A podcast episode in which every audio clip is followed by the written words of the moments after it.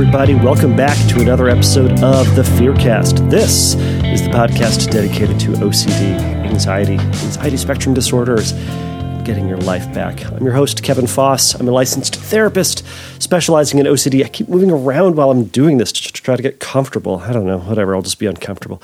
Um, thank you all for joining me, everybody. Um, I'm a licensed therapist. This is a question and answer based podcast. You get to send me questions.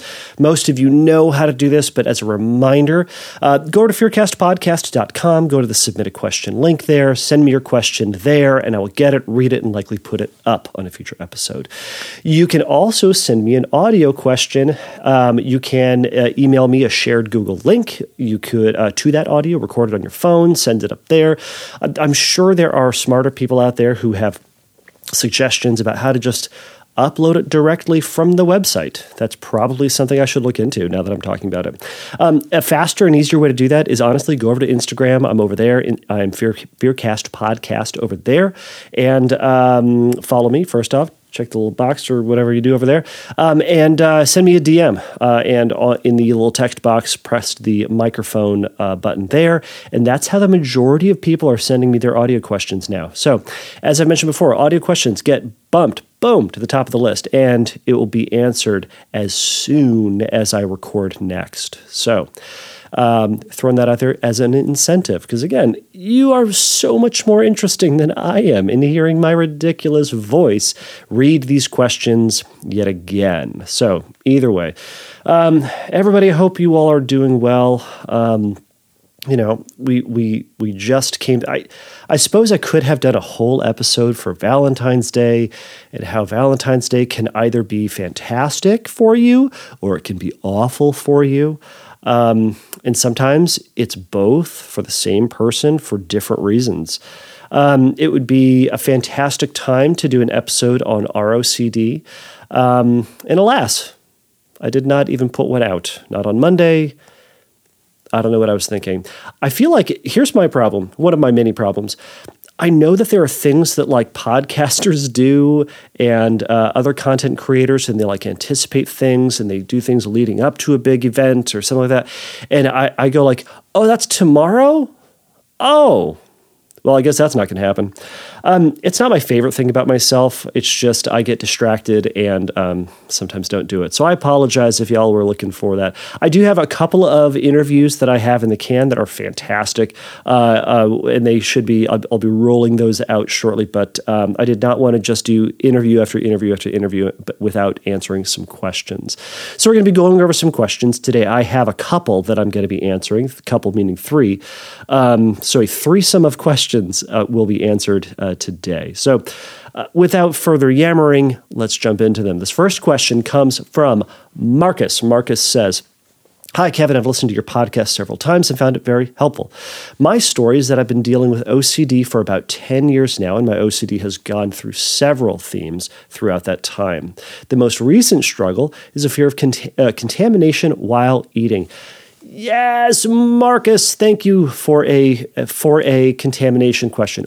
I don't get these very often, uh, contamination questions. I get a lot of like sensory motor, which are great, and uh, POCD and ROCD, which are also great. I don't get a lot of contamination. This is great. Uh, thank you, Marcus. All right. Um, contamination while eating. I have a fear of eating foreign debris and particles that may have landed in my food without my knowledge or awareness, and I worry that it will make me sick.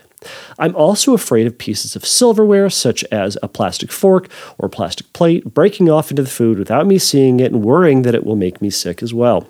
This has caused me immense anxiety while eating, and it has robbed me of my ability to enjoy the simple pleasure of food.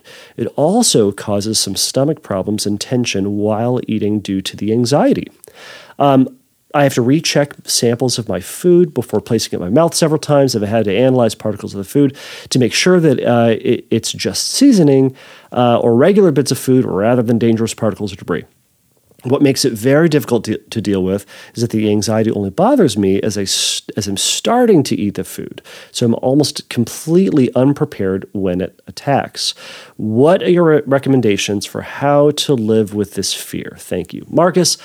Oh man, what a pain! I'm so sorry that you that, that you're struggling with this. I, I, know eating for a lot of people is you know is is a highlight of their day. It's one of the things they look forward to, and for you, it's just been this this battle. So, um, so there there there are a couple things that I'm I'm I'm I'm thinking of as far as, as far as exposure goes for this.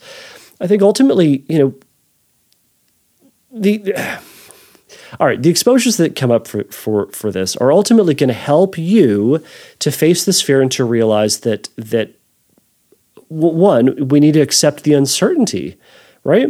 I first off, I don't know if weird stuff is getting in your food. I don't know. I mean, when I use plastic forks or you know paper plates or plastic plates for that matter, you know, I, I don't know if little bits are getting into my food and and and I don't think anybody else knows. Now if we if we're eating and like we feel a piece break off in our mouth, we'll you know probably notice. In in which case, the average person will probably just go right, just kind of spit that little thing out if you caught it. But it sounds like Marcus, you're struggling with the the what if this happens, and what what if it causes some sort of effect? What if it makes me sick in some way? So we have to kind of put that to the test. First off, there's the existential reality of, of, accepting this possibility. All of us are in it, and we've talked about accepting uncertainty as as just we don't know what's going to happen, right?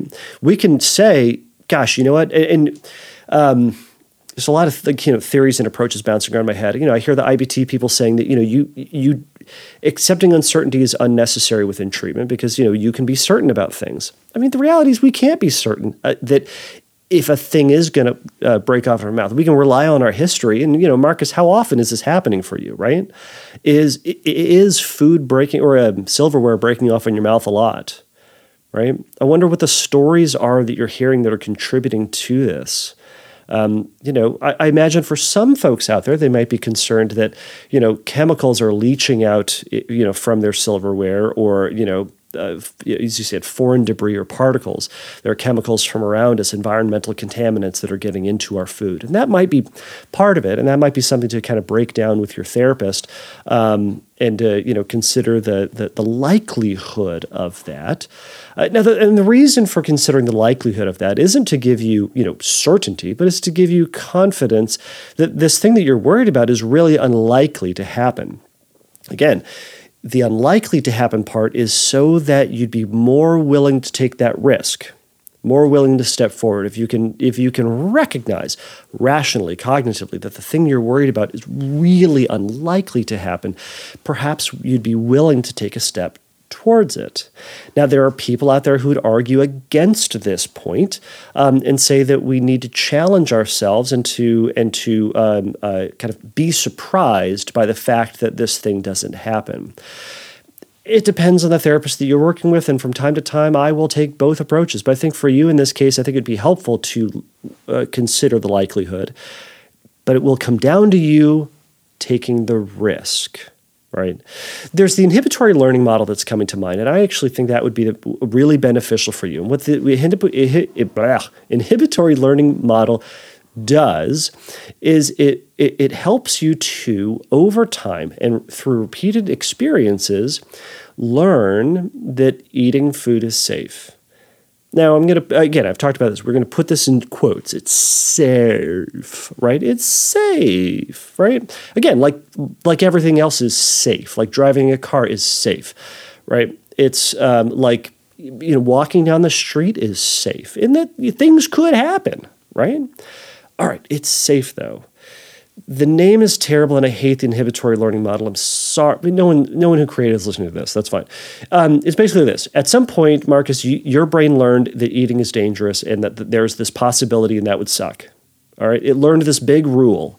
What we need to do is to learn a new thing so much, so. Um, uh, uh, we need to learn it so much and so fervently and so intensely that it inhibits that previous rule, right? It's never going to eradicate that rule. That rule is in mind. And it may show up, it will show up.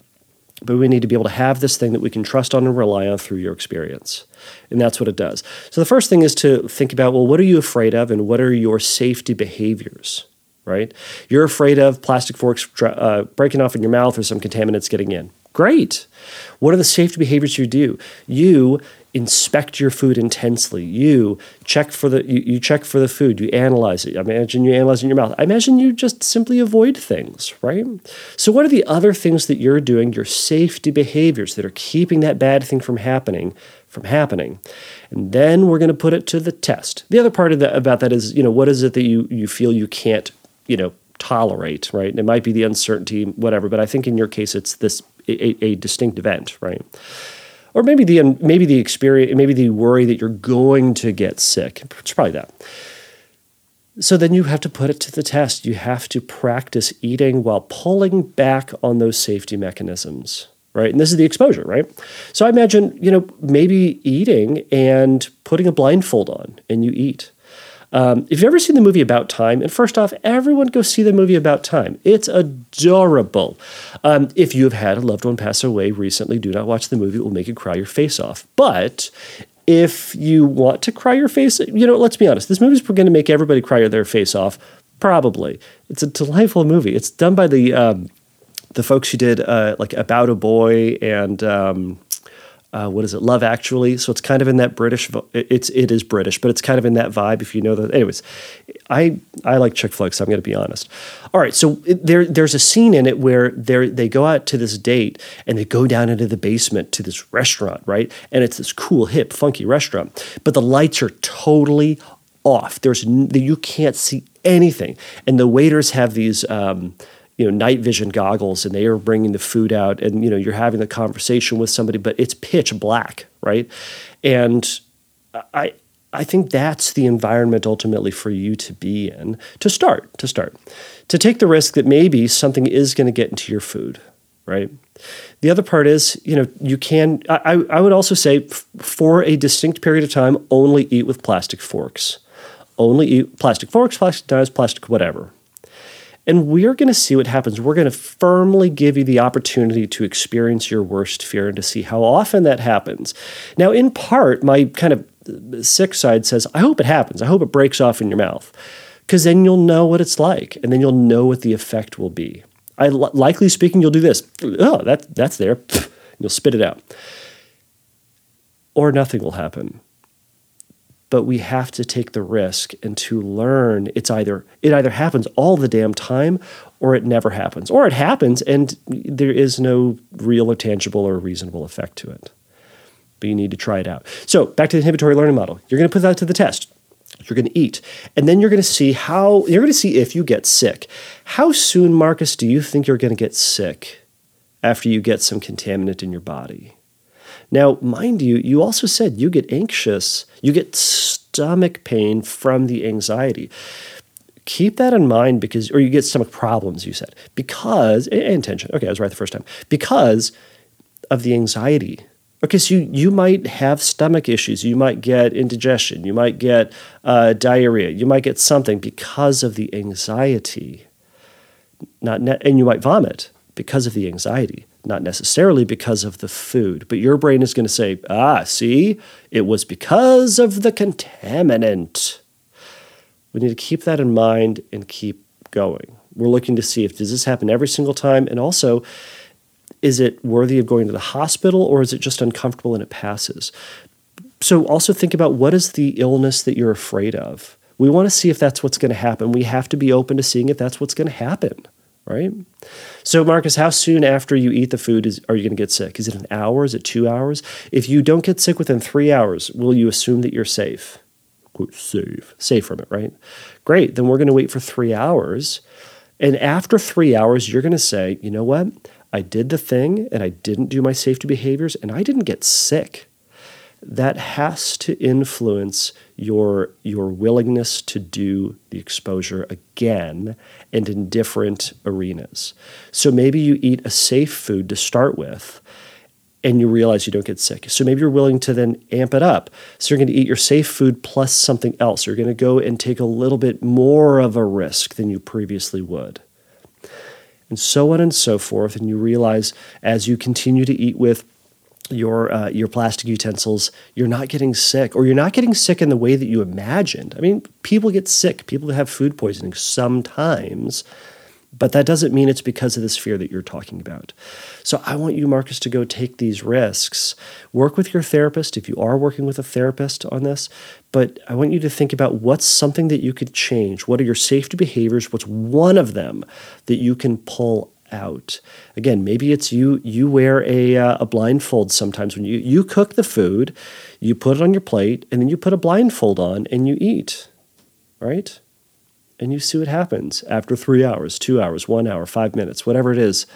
Do you get sick or does nothing happen? And then you go, "You know what, self, I didn't get sick because this anxiety is ridiculous. I can do this next time." And I can do this next time.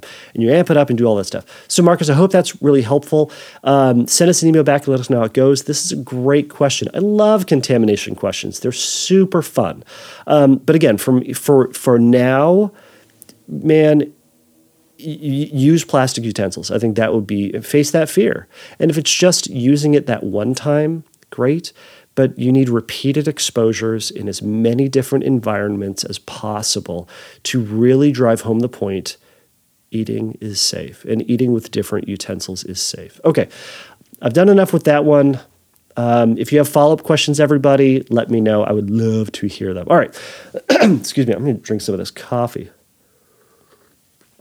Ah, it's so hot. It's way too hot. Okay, this next question comes from Veronica. Veronica says, How do you get family members to understand an OCD diagnosis and to be supportive?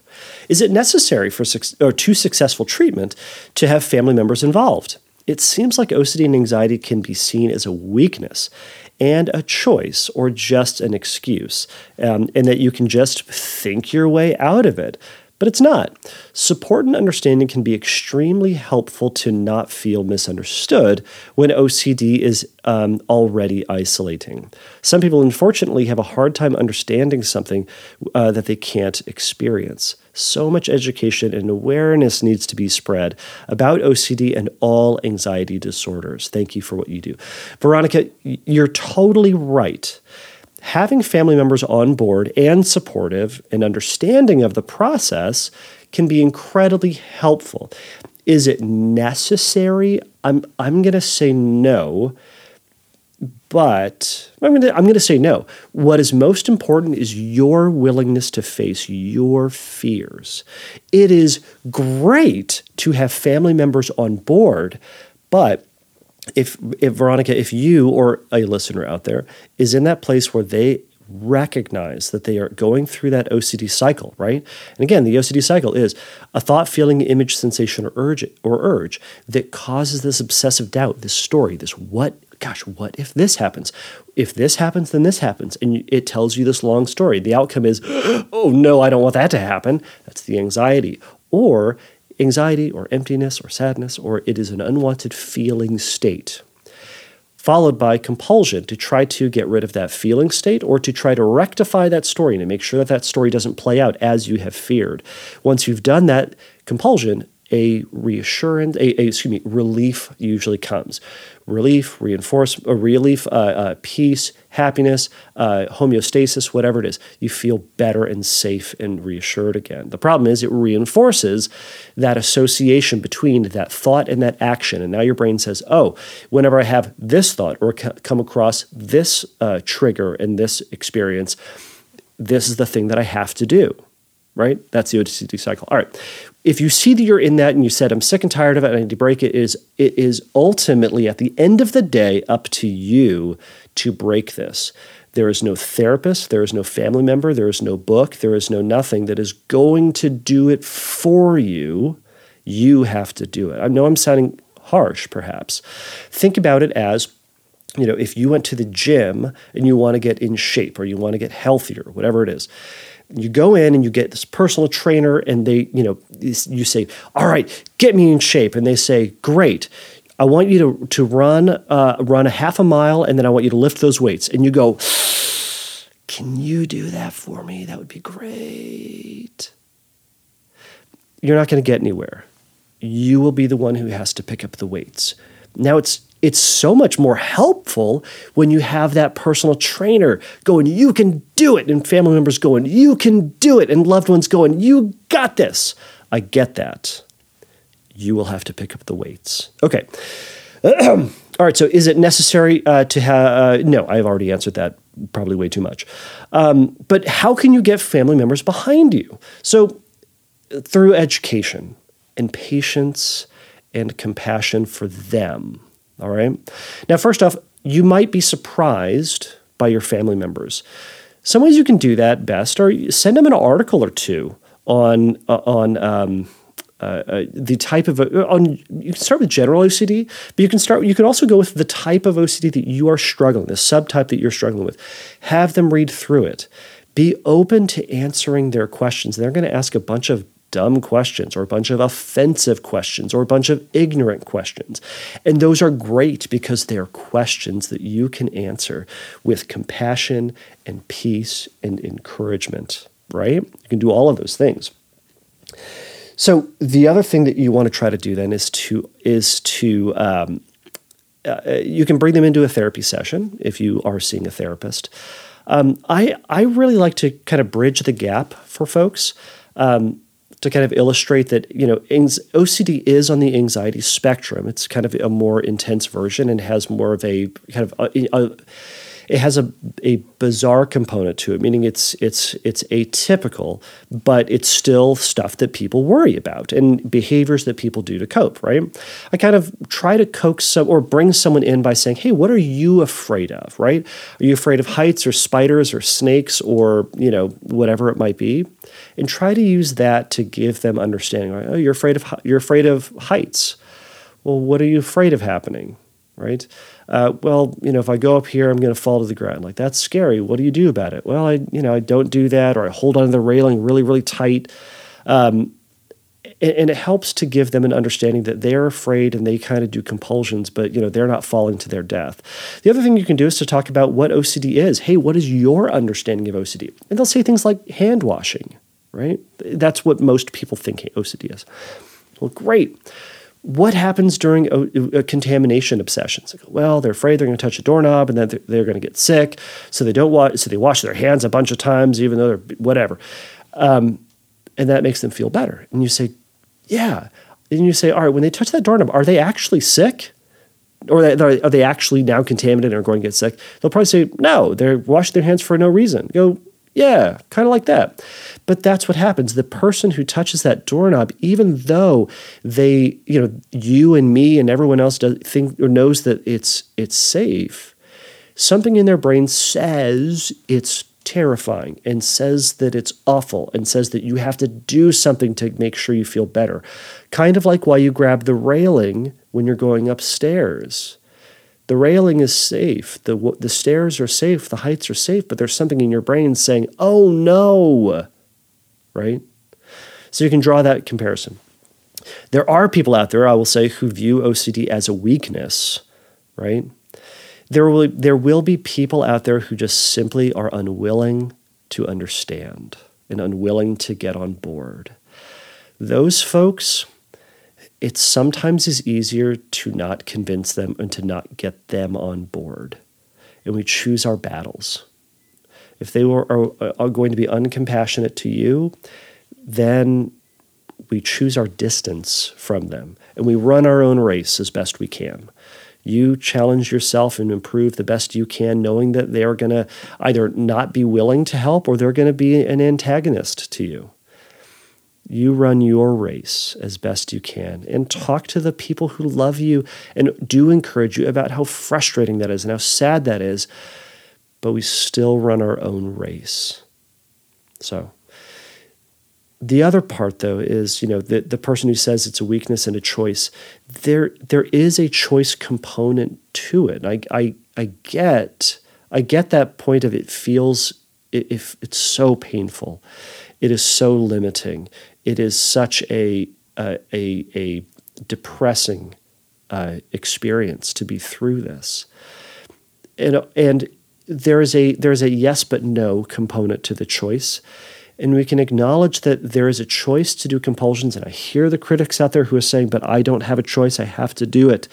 Um, and and I, I will to that person I will say you don't have to do the compulsion and that is the thought process that is keeping you in the cycle. So many people who have done exposure and response prevention have defied that voice and have overcome it. It's hard. Ain't no one telling you it's easy. It's hard, but it's worth it. We start small and we get stronger, right? So the, but the person who says, hey, it's only a choice and you can just choose your way out of it, that person's being ridiculous. And that person may be that person who's just unwilling to understand that it, it's not just turn it, a light switch that you can just turn off. Psychoeducation can help, but at some point, if they just go, nah, still a choice,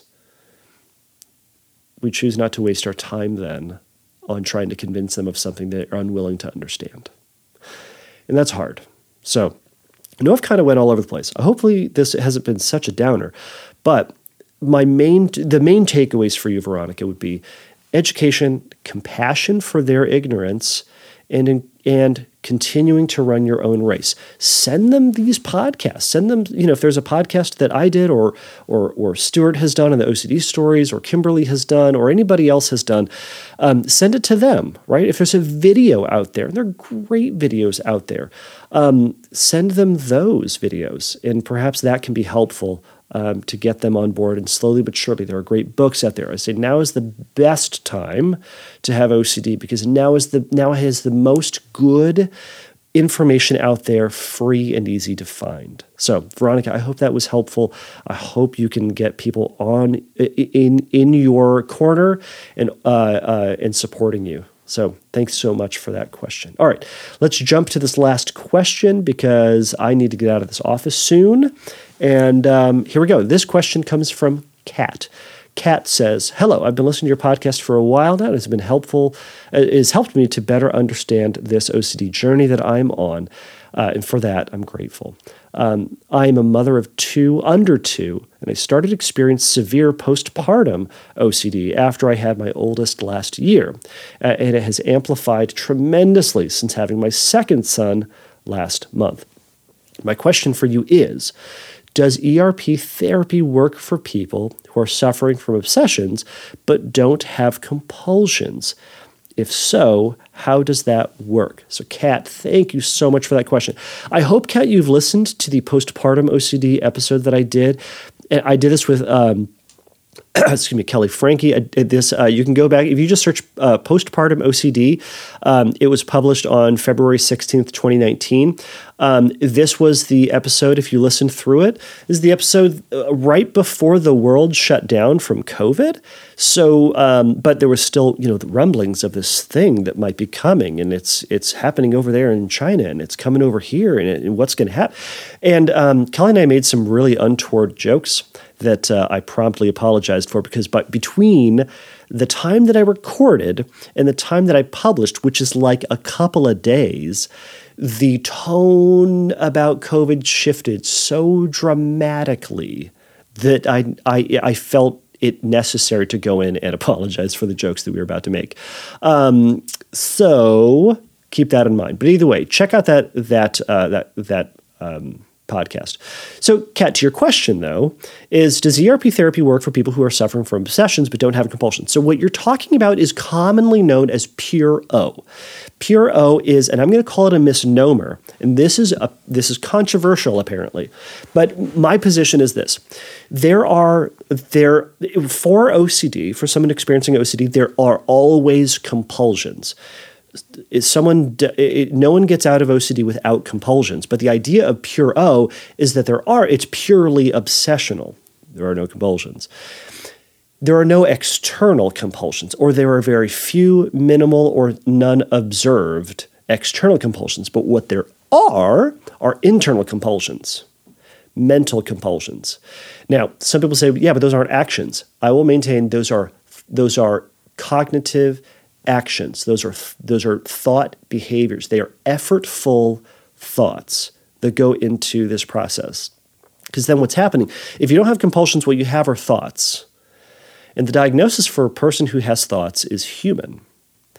We all have thoughts that run through our head. We all have intrusive thoughts. We all have associations. We all get dark thoughts too. I'm sick of people out there telling telling me that they don't have dark thoughts or they just think happy thoughts. No, you don't. You either have an ability, a greater ability to move past those thoughts, or you're lying to me. I think it's the second one, really. I think they're just lying to me and themselves for that matter. Anyways, we all get these thoughts. Someone with OCD has compulsions, but you, but with pure O, they are internal. Now, um, I did a whole episode, or I did a whole article on um, on uh, uh, mental compulsions, and you can go find that. There's an article. I think I put it on Psychology Today. There's a, there are a couple things that, that, are out there. I'll try to find some and publish it on the um, uh, episode page for this. So what I would encourage you to, to notice, Kat, are what are the thoughts that you're doing? Now, the thoughts can include things like um, things like uh, well, first off, you can get engaged in thought suppression. This is if, a form of avoidance, right? It's you're trying to sh- shove a thought out of your head because if you don't have the thought, you don't have the problem, right? Right. But the problem is it's effortful, right? And also, how does that work for you? Probably not well. For everyone out there, don't think about that white elephant. It's bad for you. Stop it. Stop thinking about the white elephant. It probably didn't go very well because now you're thinking about it, right? But thought suppression is one of those things. Sometimes people will do scenario twisting. Well, they'll start, well, they'll think about the past, right? I mean, our thoughts go way into the past, way in the future. When it goes into the past, it's, all right, I'm going to think about an event in the past and then try to change a couple of details and then see how I feel to see if, man, if I had done this differently, uh, my life would be different in this way and I wouldn't be here and my life would be better. Or, man, I'm glad I did this because if I didn't do, if I did this differently, oh man, I would have gone down this path the future can also be how do I plan exactly for the future? Maybe for you, and I'm just going to go out on a limb and guess. For you, for some uh, folks with postpartum OCD, it can it, it can be how do I plan out exactly what I'm going to do during my child's nap time, or my child's bath time, or changing my child's diaper. All right, I do this action, I do this thing, and I make I choreograph the whole thing ever so carefully, so I know that I'm not going to do anything dangerous. I can be sure that I ran the protocol and I know that I didn't drown them, hurt them, abuse them, whatever it might be, right? It could be that.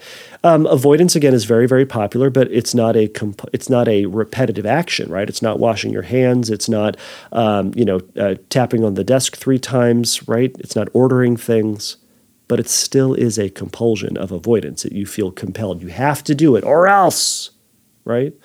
So how does ERP therapy work for people who are suffering from obsessions but don't have compulsions? The first is to be become aware of the mental compulsions you're doing and to practice resisting that effortful process.